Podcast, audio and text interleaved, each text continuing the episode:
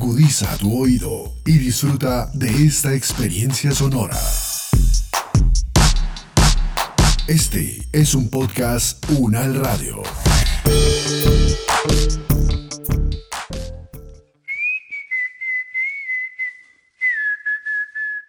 De zona rural, zona de frontera, las zonas olvidadas. Una mirada a las comunidades rurales, a sus vivencias, sueños y esperanzas.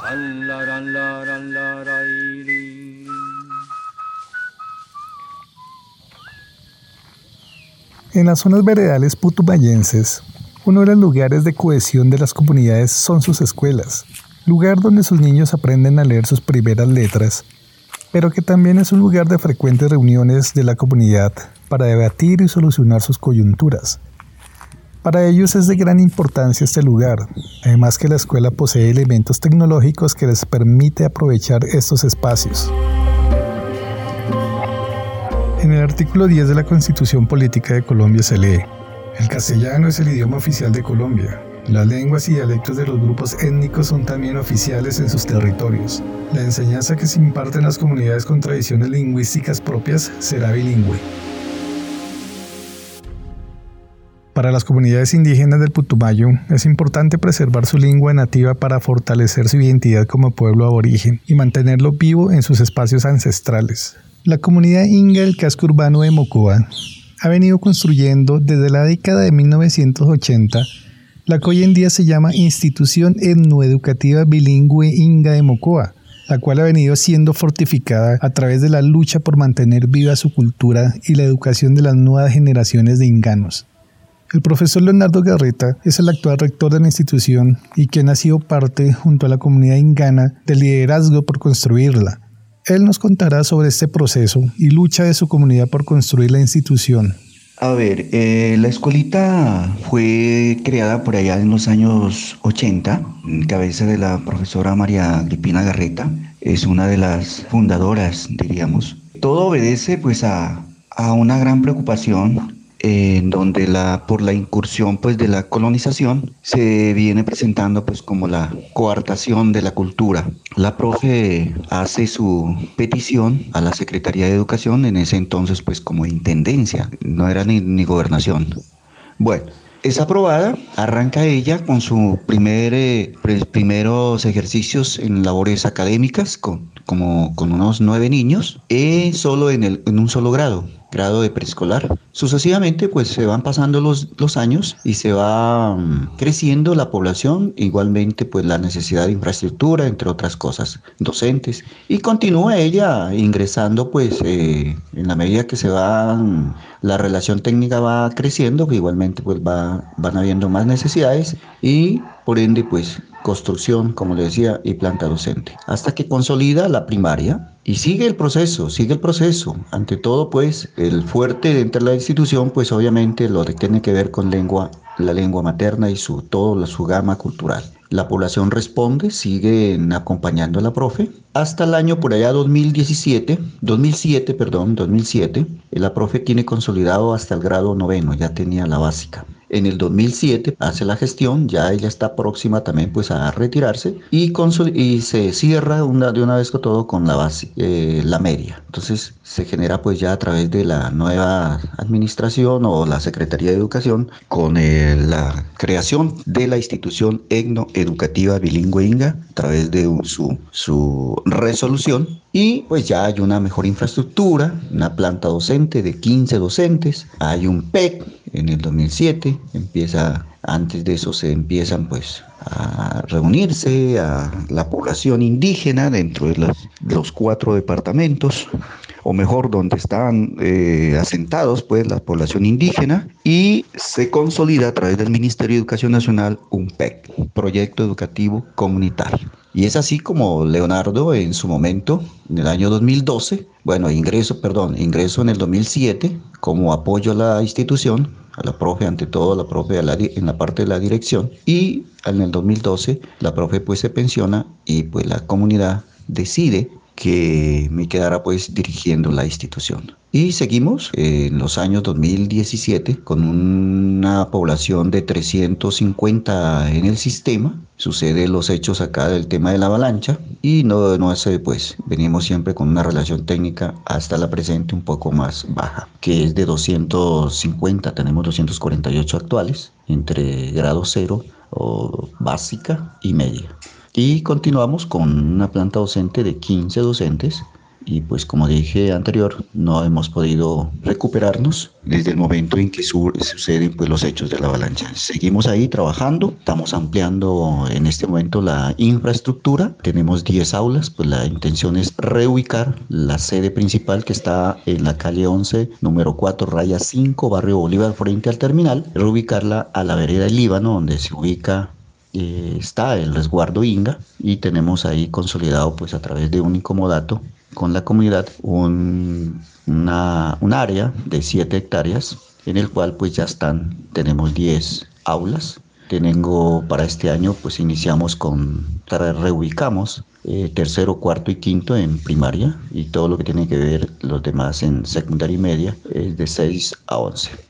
Eh, estamos en, a punto de iniciar en este momento un trabajo de complemento para la, eh, llevar en su totalidad todo lo que es los, los de la sede principal a, la sede Belén del Palmar, en la Vería Líbano. El resto de primaria, de 0, 1 y 2 que se nos quedan todavía allá. Y ya está, como le digo, el proyecto. Ya estamos en espera de que quién es el contratista para arrancar de la construcción de un encierro parcial planta de restaurante escolar, las dos aulas y de preescolar. Con eso, pues estaríamos llevando toda la, lo que es la, la población a la vereda León y seguimos pues trabajando. En este momento nos encontramos con una, eh, eh, un apoyo, digamos así, con unas líderes de la comunidad eh, para mejorar el proyecto PEC. Estamos hablando de canasta educativa y estamos adelantando dos proyectos para seguir trabajando duro en lo que tiene que ver con la lengua materna eh, y todo lo que eh, toda la área en el área artística ir apoyando mucho más esos procesos de tal manera que se pueda vivenciar seguir vivenciando como se dice y fomentando la cultura del pueblo inga en Mocoa En el año 2007 se oficializa el colegio como la institución etnoeducativa bilingüe Inga de Mocoa ante las autoridades educativas correspondientes. Así mejoran la infraestructura, planta docente y la cobertura para que los jóvenes inganos continúen con su educación dentro de la comunidad. Así se va generando espacios adecuados para fortalecer su identidad. Para finales de la década de 2020, la institución se consolida logrando ofrecer a los jóvenes de su comunidad hasta el grado 11 de bachillerato.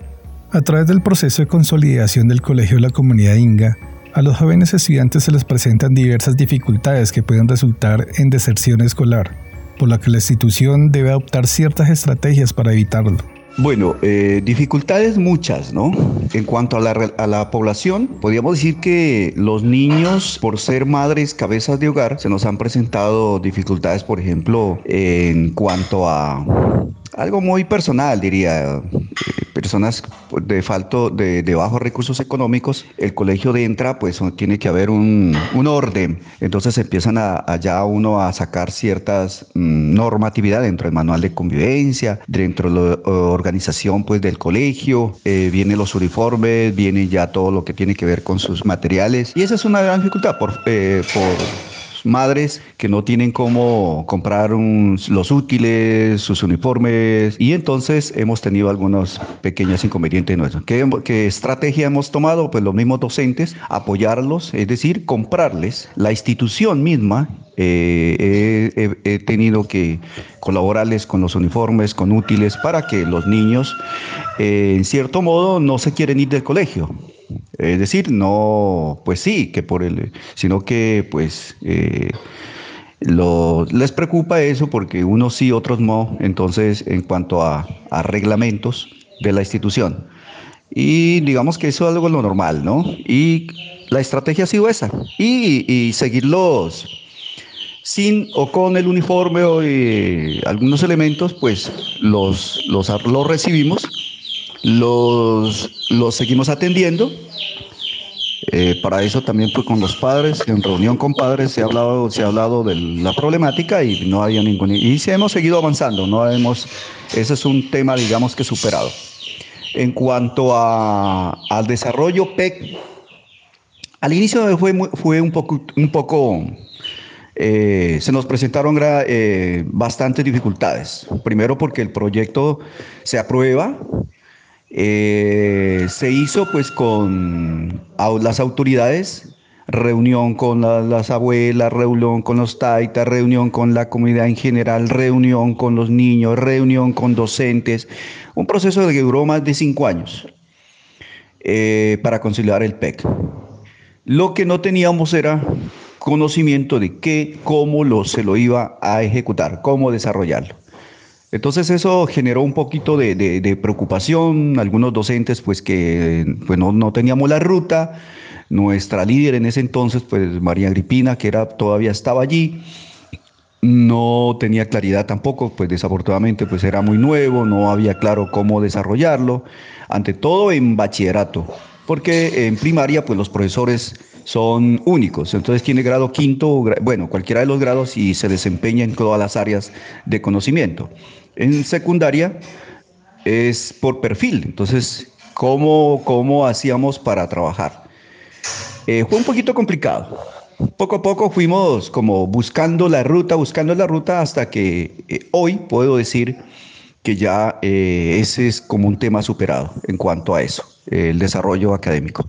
Eh, entonces ya le encontramos la ruta, hemos hablado pues en reuniones porque realmente eh, otra de las dificultades acá es que nuestro, nuestros gobernantes, ese es otro, ese es una limitante o es un dolor de cabeza, pues no acoge nuestro proyecto. Entonces la gobernación, los entes de, de la Secretaría de Educación, los, nuestros supervisores no conocen el proyecto, no lo entienden, se rigen exclusivamente por las normas o lineamientos del Ministerio de Educación Nacional, entonces lo que dice la ley 115, lo que dice la ley 715, eh, y, no, y dejan por un lado los derechos eh, a nivel constitucional de la población indígena, porque eso está en la Constitución. Entonces hemos tenido grandes, el reto ha sido grande y, por ende eh, eh, hemos podido, sin embargo, seguir adelante. Entonces, em, hoy puedo decir que nuestros maestros pues ya le, le tomamos la ruta, le cogimos el ritmo, nuestros estudiantes, la comunidad les gusta el trabajo, porque es un trabajo de lo inductivo a lo, a lo deductivo, es decir, trabajo de campo y luego sigue todo el desarrollo. Eh, eh, ¿Cómo se desarrolla también? Eh, entonces se toma porque el proyecto está elaborado bajo cuatro ejes, ¿cierto? Esos ejes desarrollan los proyectos que el docente desee desarrollar y se trabaja bajo proyectos de aula. Entonces, y se, hace el complemento con eh, los lineamientos del Ministerio de Educación Nacional, con los, de, los DBA, y no tenemos problema porque pensamos también en eso. No había un pequeño, había una pequeña interrogante o una preocupación de nuestra comunidad, y era que si nosotros enseñamos acá solo eh, cultura del pueblo inga, pues cómo sería, qué pasaría con los niños que se van. Uno, pues que en su momento se pueden reubicar a otro colegio. Dos, que el niño sale de 11 y que solamente cultura y que qué pasaría porque las universidades pues eh, desconocen totalmente eso. Bueno, ah, ya parcialmente van, van entendiendo también las universidades hoy por hoy. Entonces, eh, no, se les explica, se les dijo que esa también era una preocupación nuestra. Entonces se hace, los, va, va complementado con los lineamientos, como dije, eh, del ministerio, no puede ir aislado y entonces no hemos tenido dificultades. Eh, problemas puntuales, puntuales para el desarrollo del PEC, eh, falta de recursos económicos, no hay una buena acogida de parte de nuestros entes eh, gubernamentales, tanto Secretaría de Educación Municipal, Departamental, Gobernación, Alcaldía. es muy poco lo que se apoya. Eh, se basan, hoy por hoy se basan solo en, en que el ministerio o el Estado sí nos está aportando por la estrategia de alimentación y por la estrategia de transporte, pues sí, pero dejan por lado todo lo que es el proceso de desarrollo curricular, no tenemos una capacitación, cada uno se defiende como puede. Y, si hacen una capacitación, la hacen exclusivamente pues a nivel del pueblo occidental. Entonces allí nosotros pues se asiste, pero pues no es como lo que se solicita, se ha solicitado y se viene solicitando que sea exclusivamente reuniones específicas para la población indígena, que podamos sentarnos y hablar y, de, currículo, de, de PEC, de currículo, de acciones eh, curriculares y proyecciones a futuro en el marco de, pues, de todo lo que tenga que ver con la población indígena, de derechos de la población indígena. Entonces, eh, seguimos trabajando y, y, para ello ya le anteriormente le hablaba. Esta vez estamos trabajando, le decía, en dos proyectos para apoyar esos, esos eh, necesidades que tiene el, PEC. Estamos, estamos en un proyecto que se llama El Guatatuno, que recoge todo lo que es la gama cultural. Y un proyecto que ya, eh, y, el segundo proyecto que es el de investigación en lengua materna. También ya lo tenemos, ya estamos trabajando eh, con la unión temporal que es exclusivamente de población indígena y lo venimos ajustando ya, ya tenemos un avance significativo. Para ello tenemos unos recursos pues mínimos, sí, pero ya seguimos trabajando. Todo se ha hecho a nivel virtual, pero estamos avanzando con toda la comunidad educativa.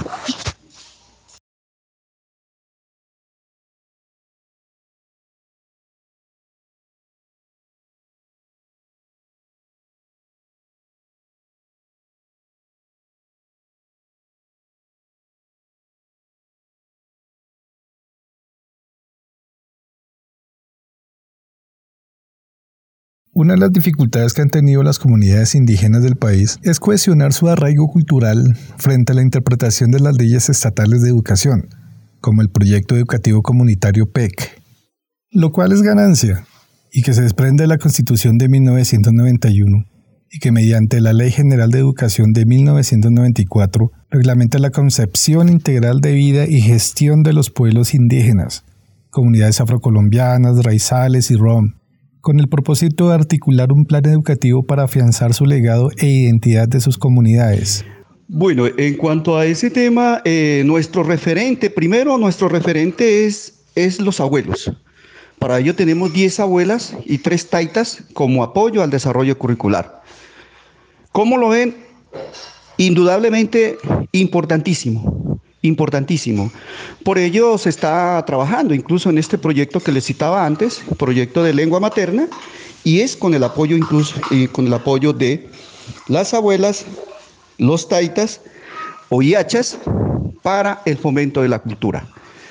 Súper importante. Entonces ellos están muy, están muy motivados y en vista pues que a todo, eh, en vista de que las cosas están, se están eh, cada día más, pues, eh, eh, deteriorando. Nuestros, nuestros jóvenes están, pues, ya prácticamente colonizados, porque estamos inmersos en medio de la colonización, valga la redundancia. entonces, eso hace que se vaya perdiendo, pues, todo ese legado cultural. Pero la comunidad, repito, los abuelos están muy interesados, están muy interesados y, pese a su interés, pues preocupados serían ante todo, preocupados porque eh, los niños, los chicos, los jóvenes a futuro, pues se puedan quedar sin, eh, sin ese legado tan importante que tiene que ver con la, población indígena Inga de Mocoa. Una de las preocupaciones de la comunidad en general y sobre todo los mayores, ancianos sabios de la comunidad, es que les preocupa el futuro de su pueblo, de lo que pueda pasar con su legado ancestral. Eh, esa es una de las, de, las, de las preocupaciones grandes, grandes de la comunidad. Eh, eh, hay dos cosas. En la institución, los niños de primaria de 0 a quinto, pues son niños que dentro de sus cosas, eh, ya niños en quinto de primaria tienen 10 y 11 añitos. Estos niños todavía, todavía, aunque algunos podía decir que ya un poquito indispuestos, pero no tienen dificultad ningún problema de complejo de vergüenza, que sientan vergüenza para eh, en sus momentos eh, de época cultural, como el, como el carnaval, como el Día del San Miguel Arcángel, la fiesta de San Miguel Arcángel, de vestirse con trajes típicos. En su mayoría, en primaria, no hay ningún problema. El tema sí es en secundaria, que son niños ya de 15, 16, 17, bueno, de ahí en adelante 18 años. Estos niños prácticamente me atrevo a decir que lo hacen porque es una exigencia de la institución vestirse con trajes típicos o en su defecto pues ellos acuden con el uniforme del colegio. Y entonces ahí pues pues nosotros en la, desde la institución no pues permitimos pero se exige el traje típico. Entonces sí esa es la gran preocupación eh, referente a la pregunta. Es muy cierto, eh, a futuro pensamos que el, grupo indígena Inga, en especial aquí en Mocoa, porque ya estamos eh, urbanizados prácticamente, estamos urbanizados, y digo estamos urbanizados porque en el colegio que está como a un kilómetro de la cabecera municipal está el resguardo, y en el resguardo no hay personal indígena, escasamente hay unos, unas pocas familias, y ¿Qué quiere decir? Pues que el resto está, todos están en medio pues, de, eh, urbanizados. Entonces, eso es una, es una gran preocupación porque ya eh, todos los niños, pues obviamente, como digo, los jóvenes, los niños de los 14 en adelante, preferiblemente eh, pues aceptan la cultura occidental y por ende pues ya no son niños que, prefieren ponerse un traje típico, ya no son niños que, les gusta hablar el idioma, eh, son muy pocos, son muy pocos. Yo diría que por ahí un 2% de niños o 1% sería como la estadística para decir que son niños que, que aceptan y que eh, se sienten pues y que defienden pues al menos en escenarios como reuniones de padres de familia o escenarios como eh, socializaciones de proyectos, que es lo que se observa. Entonces, la situación es grave y por consiguiente, pues eh, se está elaborando, como decía, los anteriores proyectos que le mencionaba. Es justamente para seguir eh, avanzando en esto y seguir, seguir trabajando duro para que nuestros niños, niñas y jóvenes a futuro pues al menos se identifiquen con el pueblo. Eh, dentro de eso, pues hablando de derechos, el derecho a educarse de manera gratis, gratuita, el derecho de tener un legado cultural, que eso es, eso es una, eso es una bondad, diría, de Dios. El hecho de ser indígena eh, tiene unos, una connotación súper importante, eh, que es lo que se está perdiendo o que se está desconociendo. A ver, eh, en cuanto a la, las TIC, nuevas tecnologías, pues es muy importante y eso eh, se hace un trabajo bastante eh, interesante con ellos en el campo de desarrollo curricular. siempre que, que sirvan para mejorar nuestra producción, un ejemplo, Ah, tomemos el área de artística, para diseño, para el trabajo, es, eh, sistematizar, tener un producto totalmente, bueno, valga, sistematizado, mejorado, de mayor rendimiento, de mejor calidad. En eso, ese es uno de los roles del maestro, en el que se le dice al estudiante qué tan importante es y qué puede ser eh, y que, en qué puede mejor afectar lo que tiene que ver con el tema cultural.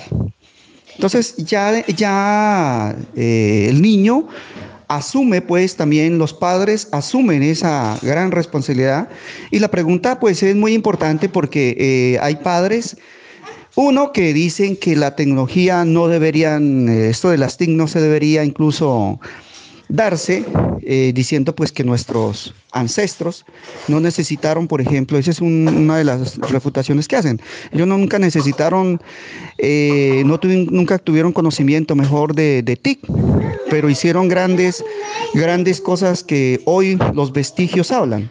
Entonces uno también pone en consideración que eso que hicieron nuestros abuelos se pueden mejorarlos mucho más a través de las TIC, pero sin dejar de lado nuestra cultura. Entonces, eso es lo que se les enseña, se les dice, todo es bueno y que hay que conocer tanto lo occidental como lo cultural, pero siempre conservando lo propio. Se piensa que la producción de ciencia y tecnología es meramente posible en las civilizaciones que han alcanzado un cierto nivel de complejidad. Pero la producción de ciencia y tecnología está dada en cada rincón del planeta, donde existen comunidades humanas. Gracias a ello han sobrevivido a través de los milenios. La comunidad inga no es la excepción. bueno, ¿cómo se identifica el, pueblo inga en, Mocoa? Pues específicamente está dentro de eso su, su ser hablante. Ser hablante, hablar el idioma es muy importante. Segundo, pues bueno, el traje típico. El traje típico también pues hace que de su se identifique eh, se identifique con su, pues como indígena que es. Y luego viene lo otro, que es, yo diría que es el complemento, como es lo, no sé si lo más relevante, y es que eh, dentro de eso pues tiene su, su, sus tradiciones como el, en el tema alimentario, la alimentación, ¿no? Es una parte también cultural y identifica al pueblo, ¿sí? Sus costumbres, dentro de eso pues ya decía la alimentación, eh, las festividades, las creencias, tanto para, tanto para eh, la madre naturaleza, el manejo de la madre naturaleza, como para, eh, yo le diría que para conocimiento pues de, siembra y de cosecha. esto hace estos recursos de nuestros ancestros, recursos pues empíricos y que han funcionado y que siguen todavía eh, dando eh, señales de que son cosas reales para nuestros amigos de la cultura occidental. Las esperanzas de preservar su arraigo cultural indígena recaen en las nuevas generaciones. La lucha de la comunidad ingana ha generado frutos que es evidente en la consolidación de su espacio educativo el colegio educativo en donde se enseña a los jóvenes su lengua y costumbres ancestrales. Sin embargo, diversas dificultades desacechan a estos propósitos, pero no ha sido la primera ni la segunda vez que esta comunidad ha enfrentado contratiempos. Así se han fortalecido y así han sobrevivido a través de tiempos y espacios en su región, y así seguirán luchando valientemente para no desaparecer como cultura en el futuro. Las opiniones aquí expresadas son de entera responsabilidad de sus autores y solo comprometen a los realizadores de este podcast. No representan necesariamente el pensamiento de la UN Radio ni la posición oficial de la universidad. Este y otros podcasts en nuestro sitio web podcastunradio.unal.edu.co.